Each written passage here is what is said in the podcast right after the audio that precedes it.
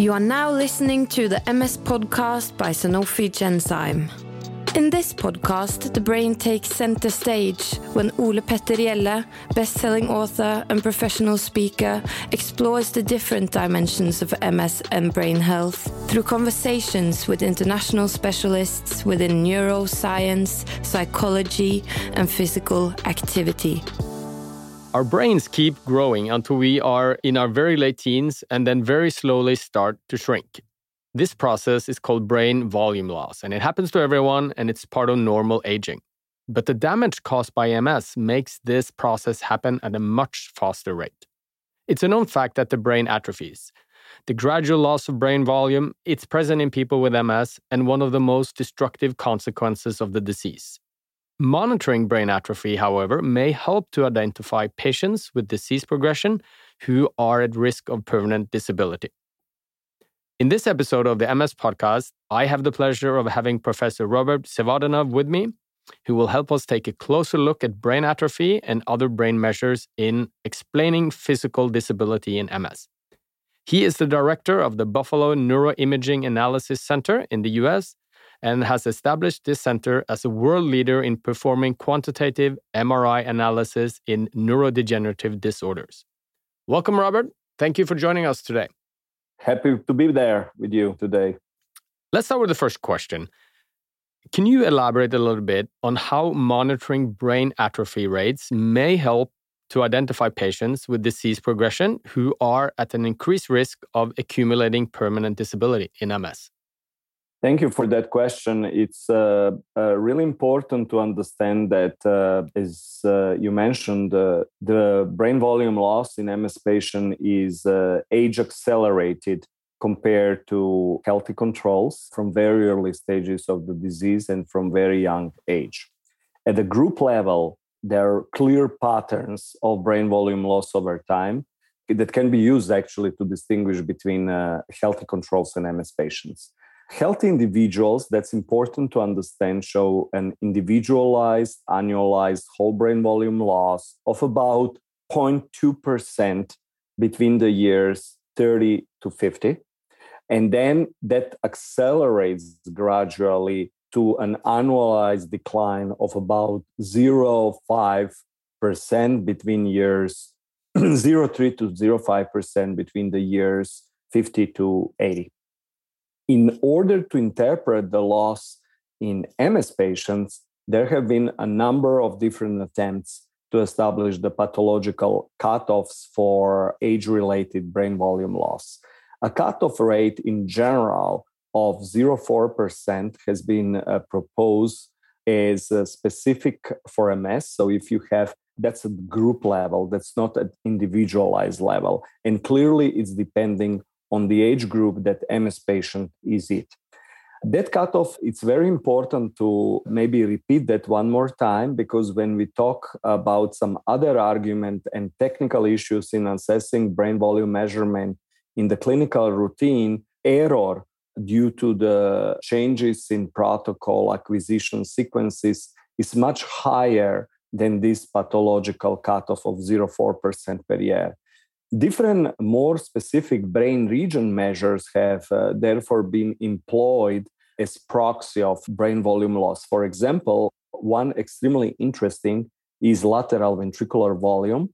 That's uh, a measure that's uh, healthy people are enlarging about one percent per year and M S patients about three point five percent per year. And different cutoffs have been used, for example, for corpus callosum, for thalamus, uh, let's say zero point seven percent.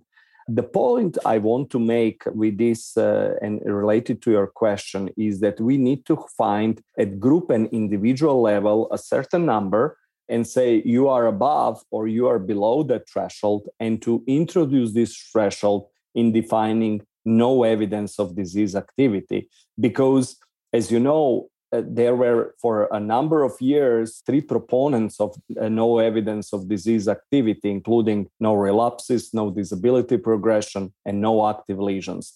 And still, the brain volume, even in healthy people, is not stable. So what's the really healthy and unhealthy loss of brain volume with respect to the age?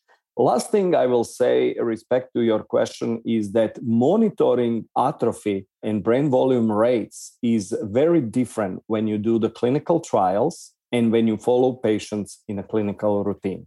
In a clinical trials, we have been very successful in standardizing acquisition parameters for different centers participating in the trials to the maximum extent possible, with no changes of the scanners over the trial, with protocols being locked in, with very few parameters changing that are not affecting brain volume measurements. In clinical routine, on the other hand, this is not possible. Patients do not always go to the same M R I scanner. When they go to a different scanner, they receive different protocols. Imagine even having different machines, different strength fields uh, being applied at every other follow-up exam. So it has been extremely difficult to measure brain atrophy in the clinical routine. And uh, we have really spent at least a decade and a half to try and understand pitfalls. And can this be really done on uh, individual basis uh, going forward? And I'm still very optimistic that uh, sooner or later, assessment of brain volume loss is going to be part of the F D A approval for disease-modifying treatments in M S and will be essential parameter for monitoring progression of multiple sclerosis. Many think primarily of the brain as being affected in M S, but we know that the whole central nervous system is affected. Uh, as a matter of fact, spinal cord involvement is an important cause of disability in patients with M S. Could you say a little bit about uh, M R I sequencing techniques in uh, detecting spinal cord tissue-specific atrophy? So, so I would say that spinal cord uh, imaging in M S uh, plays a really significant uh, role in diagnosing and tracking disease progression, because the spinal cord is one of the four key areas of the central nervous system that has been uh, embedded into McDonald criteria. Both spinal cord lesions and cord atrophy are believed more uh, relevant to disability than really the white matter lesions in the brain, independently of the of the disease phenotype. Particularly axonal loss is contributing to the spinal cord atrophy, and the degree it's correlating with disease severity and, and the prognosis. So, as you said, with the recent advances uh, in technical improvements in imaging, which was particularly prone to artifacts and other issues in the brain, these uh, technical challenges are not uh, just caused uh, specifically artifacts by respiratory and cardiac motion, but by swallowing and, and C S F pulsation. There is a fatty tissue influence, uh, susceptibility, artifacts, tissue interfaces, also mobility of the spinal cord and uh, insufficient signal-to-noise ratio because it's trapped, lack of normative data, image resolution. These are all issues that have been in the last couple of decades really tackled with two improvements. So there are now a number of uh, different techniques uh, that can really better image, especially this happens in this last five to ten years, spinal cord. So one of them is uh, short tau inversion recovery, or, or basically FLAIR uh, of the brain. It has a very good white signal uh, distinction between the tissue and the bones, but it's not good in distinguishing gray and white. So in the last uh, decade, there have been really efforts by different groups to define better techniques to define gray and white matter damage in the spinal cord. And two particular techniques uh, have been developed in that direction. One is double inversion recovery, and the other is uh, phase-sensitive inversion recovery, which is uh, basically an M P RAGE uh, inversion recovery-based sequence. These sequences have major sensitivity and specificity for detecting lesions in the gray and white matter, have also proven that there are more lesions in the gray matter of the spinal cord than in the white matter on the spinal cord, and have shown that measurement of uh, volume loss in the gray matter of the spinal cord is particularly relevant for development of uh, disability in uh, multiple sclerosis. Also, there have been controversies in what to measure. One of the simplest measure is uh, basically cross-sectional area or C S A at the C two level, of the which, which ranges between sixty and one hundred millimeter squares. If you open the literature, most of the papers that have been published are based on this technique. But there have been efforts to measure the whole cervical or even the whole cervical and lumbar and thoracic volume. These are much sophisticated measures, but also requiring more sophisticated techniques. Uh, lastly, we and some other groups have been working lately to create proxies of uh, spinal cord volume measurement by not assessing the spinal cord itself. That's particularly important to say because, you know, you would like at every M R I exam, brain M R I exam, to assess also the spinal cord. And that's not possible because you didn't order the spinal cord uh, M R I, right? So with newest and better scanners, you have these uh, uh, coils that now are also measuring the upper part of the cervical cord, and in particular, one region, medulla oblongata volume, which is medulla oblongata, the volume of the medulla oblongata that's in the brainstem, it's extremely good proxy of the cervical cross-sectional area at C two level. So we and some other groups have been now incorporating this medulla oblongata volume biomarker into clinical trials and clinical routine of the M S patients to measure progression of uh, spinal cord atrophy, both at research and routine purpose. I would like to follow a little bit up on that, using M R I techniques uh, to um, measure or detecting spinal cord tissue-specific atrophy. Most clinicians, of course, are very familiar with conventional M R I techniques. Could you say a little bit more specific about non-conventional M R I techniques that can be used to depict micro uh, structural changes in the spinal cord of M S patients? So that, that uh, let me be straightforward immediately. The non-conventional M R I has currently no place in clinical routine, and from really the complexity of the issues related to getting these measures, even in the research studies and clinical trials, I do not see will have application in the years uh, to come. Nevertheless, there have been really a number of techniques uh, from relaxometry, uh, magnetization transfer, myelin water fraction, diffusion tensor imaging, functional M R I, magnetic resonance spectroscopy that have been applied to the, to the spinal cord. These techniques, uh, all of them have different microstructural detection capabilities, while M T R and myelin water fraction are more related to measure demyelination and remyelination, diffusion tensor imaging, and uh, uh, spectroscopy or even iron imaging are more related to structural determination of uh, axonal, iron, and uh, other type and, and metabolic type of changes. And the functional M R I is really measuring the signal intensity changes based on uh, neuronal uh, activity. So nowadays you can even do some not task-related functional M R Is in the spinal cord. And these studies, uh, I can't clearly describe you because there have been hundreds of studies with each of these techniques published in the literature, but they definitely contributed to better understanding of the structural and functional damage of the spinal cord. And uh, I would say all of these measures are associated well with spinal cord lesions and spinal cord atrophy. And so if we would be able to assess spinal cord atrophy in the clinical routine or even a proxy of the spinal cord atrophy, I would say that we would be at better stage than we are currently in M S.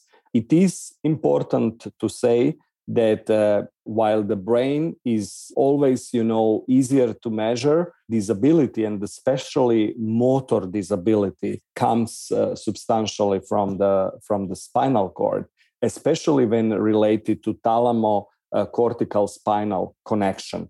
Particularly network type of uh, association studies and disconnectivity studies between the brain and spinal cord have been extremely helpful to understand that uh, it's not just the spinal cord or brain damage per se, but it's also the association between these regions that leads to even greater disability of, uh, of multiple sclerosis.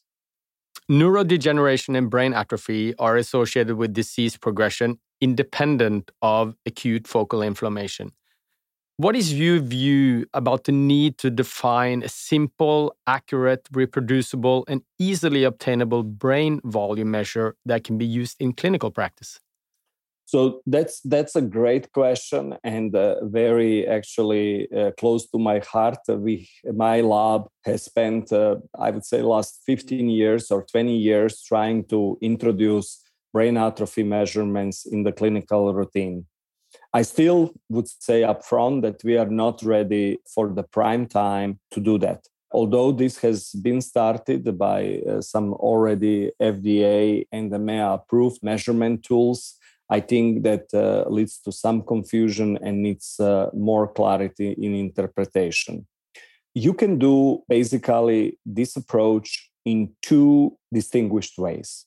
The first one is that you establish a protocol on a scanner, you keep the protocol standardized like we do in the clinical trials, and uh, you measure in real time uh, several brain volume measurements. And uh, hopefully when there are changes in technical issues, scanner changes, hardware changes, software changes, protocol changes, coil changes, you have a difficulty to reinterpret the data from the previous measurements because they are very prone to these technical factors.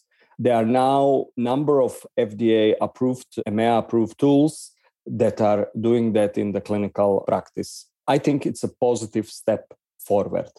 You are using healthy control normalized data to interpret some of uh, the changes without uh, M S normative databases. The second approach, which it will take a long period of time until we are going to be able to bring every M S center doing that. What our experience uh, is more frequent is that how can you bring these measures to the clinical routine in every M S center around the world, where you don't control the, the scanner when they do what they do. And we found out that there is one denominator which is unique for everybody independently. If you scan a patient in Australia, in India, in Pakistan, Argentina, or North America. And that is presence of a T two FLAIR scan.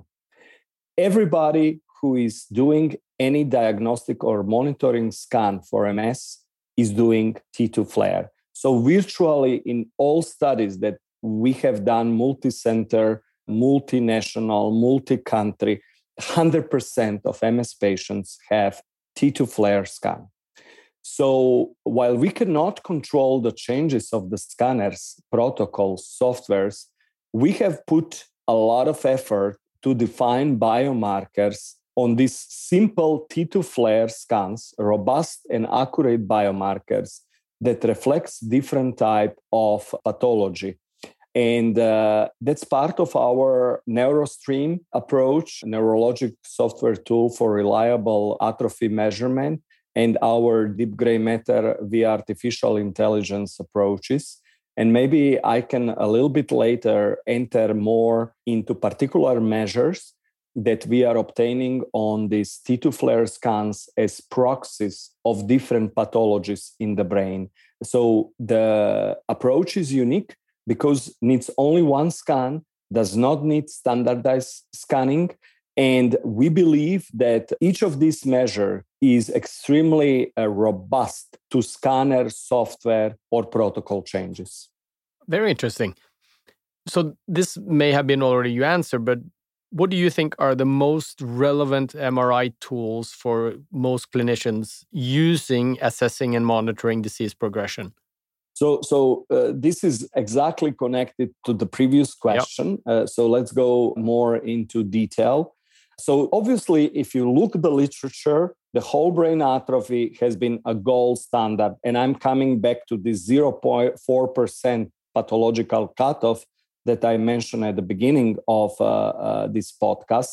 The problem is that if you change the scanner, the scanner is going to introduce a three percent error change. So now that's like almost nine years of brain progression, right, in M S patient, just if you change the scanner.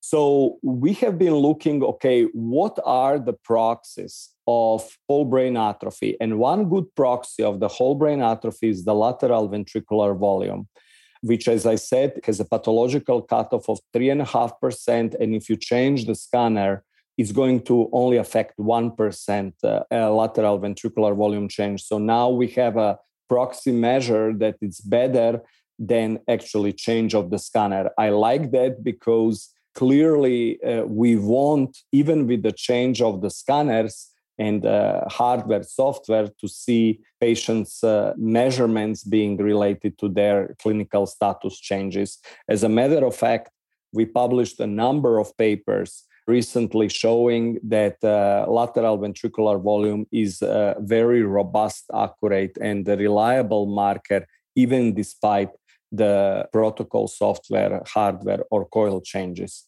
A second marker is uh, salient central lesion volume. When you assess the lesions, which we need to do in uh, whole brain, when you go to cortical or infratentorial parts of the brain, you have greater difficulty to recognize these lesions if the scans are not super quality, and especially if you don't have some uh, specific sequences. So we decided to measure the lesions just two centimeters around the ventricles. Why that? Because ninety percent of all the lesions in the brain of M S patients are located there. There is a much higher reproducibility to assess and derive lesions in, in that part of the brain. And although you are going to miss some cortical and infratentorial lesions, which may be clearly eloquent and important, you are going to have a very good estimation of the disease burden changes over time. Even with that, we found uh, a very good results, even with the scanner changes. There has been in literature a lot of, uh, and, and even in your previous podcasts, talk that thalamic atrophy measurement is uh, a very relevant a biomarker of, of gray matter pathology in M S. I completely agree with that. So what we did recently is really create, based on training the tool on a very high level images, uh, high resolution level images, a tool called Deep Gray or Deep Gray Matter via artificial intelligence. So the thalamic atrophy can be uh, assessed on every T two FLAIR scans. Imagine now that uh, you can do in one second assessment of thalamic atrophy independent of quality of the protocol. And we just concluded a multi-center study with thirty sites in the United States and one thousand patients to evaluate in clinical routine the relevance of this uh, biomarker. Finally, I mentioned already the medulla oblongata volume, and I believe that that's assessing a particular pathology of the spinal cord that will be otherwise missed if just looking on the brain. We also, on a FLAIR simple uh, scan, can assess disconnection between different networks by a network efficiency tool.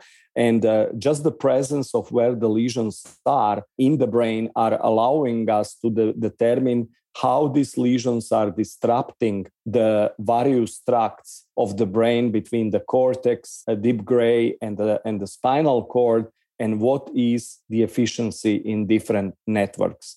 Certainly, in addition to that, we are working on a, a, a proxies of cortical atrophy on FLAIR because that's a very relevant measure, as well as uh, on those lesions that uh, are disappearing from the brain. Because, you know, when the lesion disappears from the brain, usually it's a positive thing. But uh, a couple of years ago, we have been uh, describing these shrinking lesions that are just small part of brain atrophy that contribute much more disability than just the total brain volume loss. So in order to identify these shrinking lesions, it will be very important to say, okay, a patient who is moving to progressive stage uh, didn't move because he developed more new lesions, but actually he moved to progressive stage because part of the lesional tissue that was there is not there anymore. And uh, that's happening around the ventricles, but also in the cortical parts of the brain. So my view on your question from, you know, thirty thousand feet uh, above ground is that there are these two fundamental views. One is the better scanners, better protocols, better artificial intelligence tools that are going to produce very accurate results. And the other one is, okay, let's try also to use the advantage of artificial intelligence and uh, other high-level approaches to just go to what's happening in the clinical routine and to try to assess it on group and individual level. And maybe there will come a day when you will, on your iPhone, like you are able to put your finger and measure blood pressure, you will be able to just load your G- JPEG image of your brain and to estimate automatically thalamic volume or, or anything that I'm describing. I see this coming very near in the future. A very interesting perspective. We will round off uh, with uh, some few distinct clinical questions. Um, Robert, do you currently assess brain atrophy in your clinical practice? That's part one of the question. And the second part is, what is your view Uh, on automated techniques to measure brain volume loss? So to the first question, we have assessed brain atrophy as part of the clinical routine for many years and uh, realized that one of the most important issue in uh, when you give a number to the clinician is what he, he, she will do with that number, whether it's cross-sectional or longitudinal. You need to have a normative M S databases, not healthy control databases, normative M S databases to better interpret that number, both in prognostic and uh, predictive uh, terms, three, five, ten years. Let me give you an example. If you are a thirty-year-old, your lateral ventricular volume is twenty milliliters, uh, you have an E D S S of two, and you are a male. What does that mean? When you compare it to another five, ten, twenty thousand patients with M S and who had follow-up for ten years, how this patient did based on these attributes. So what we are doing now, when we understood that just giving a number will not serve the purpose, we are collecting from many, many parts in the world as many as possible scans and demographic and clinical characteristics we can to train our algorithms based on these numbers and changes over time to better estimate and classify patients respect to potential risk for progression. Currently, we have more than ten thousand M S patients in our M R I algorithm uh, database that I'm describing and more than forty thousand M R I scans. And probably when we get to fifty thousand M S patients and one hundred or more thousand M R I scans, our predictivity, correctness, and accuracy is going to increase. I particularly see this as an approach which will be extremely relevant. You know, if you have an osteoporosis and you go and do your bone density scan based on the hundreds of thousands of bone density scans uh, that they have, they put you in a Z-score where you belong. And that's where we need to go with these measurements in M S that have to be pretty robust. I don't think that can be done with uh, one measurement, but one measurement cross-sectional should be good proxy at any point of time where you are going to be ten, twenty years from now, as well as changes over time will be important in a more sophisticated manner, understand how this patient will progress. When you consider uh, disease-modifying treatment for your patient, How important is the slowing brain volume loss part to you? I think it's the most important part. I think that, uh, you know, there are certainly inherent uh, issues why the F D A is uh, not including uh, brain atrophy as one of the, you know, four rules for approval of the of the therapies. But I have to say that in the last five years, we have been seeing F D A even moving toward that outcome. This is becoming a real target. And uh, to slow down brain volume loss, I think should be really uh, one of the major things in the treatment of M S. Now, that's again difficult because uh, while uh, disability, for you to see a change of E D S S takes many years, and relapses and lesions are easy to locate and understand, the change of brain volume is not easy to understand or to determine. So that's why we need these unique global approaches of uh, artificial intelligence, uh, smart algorithms, predictive databases, normative databases that will help us interpret better and raise the red flag uh, earlier. And the final question, Robert, do you discuss the importance of brain volume loss with your patients? And if so, how do you approach that? How do you do it? Conveying importance of brain atrophy as a marker of patient's disease state is complex uh, and may trigger a, a really a negative emotional response in a patient who may already be suffering from a mood disorder uh, secondary to disease itself. Now, when patients hear the words neurodegeneration and brain atrophy, may believe that brain may be shrink to oblivion, right? So we need to be extremely careful how we present this argument about brain atrophy. As a matter of fact, this is such a, a beautiful question because, you know, I'm a, one of the leaders in measurement of brain atrophy for the last twenty years. And uh, we recently, with a group of patients that are actually involved in our research, we came to conclusion that we need to understand the patient perspective of how to communicate brain atrophy to patients themselves. And we are actually actively working on a paper about uh, how to communicate uh, with the patient changes in brain volume, and uh, have created like twenty, thirty questions. We have no time to go through this, but I think that we need to, uh, uh, you know, explain to patients, okay, what are symptoms of brain atrophy? What does that mean? How is affected by aging? What are the hormonal connections? How it's measured? Do you need to obtain the same scanner? You know, a list of different questions that we are putting in the appendix uh, is uh, uh, with possible answers and uh, uh, really consensus of the patients, how they would like to have these patients answer and handle. But again, I'm saying we need to be careful how we do that because you don't want to create additional emotional response. And patients need to understand that uh, really the choice of the D M T, they have to understand that this disease is not just about lesions, but it's about brain volume loss also, that to some extent is connected with lesions, but to other extent is very independent from focal inflammation. And that is probably the most important uh, topic to address with them, that they are invisible uh, lesions in the brain that cannot be seen currently on M R I, and then can be only indirectly assessed through global or gray matter volume loss.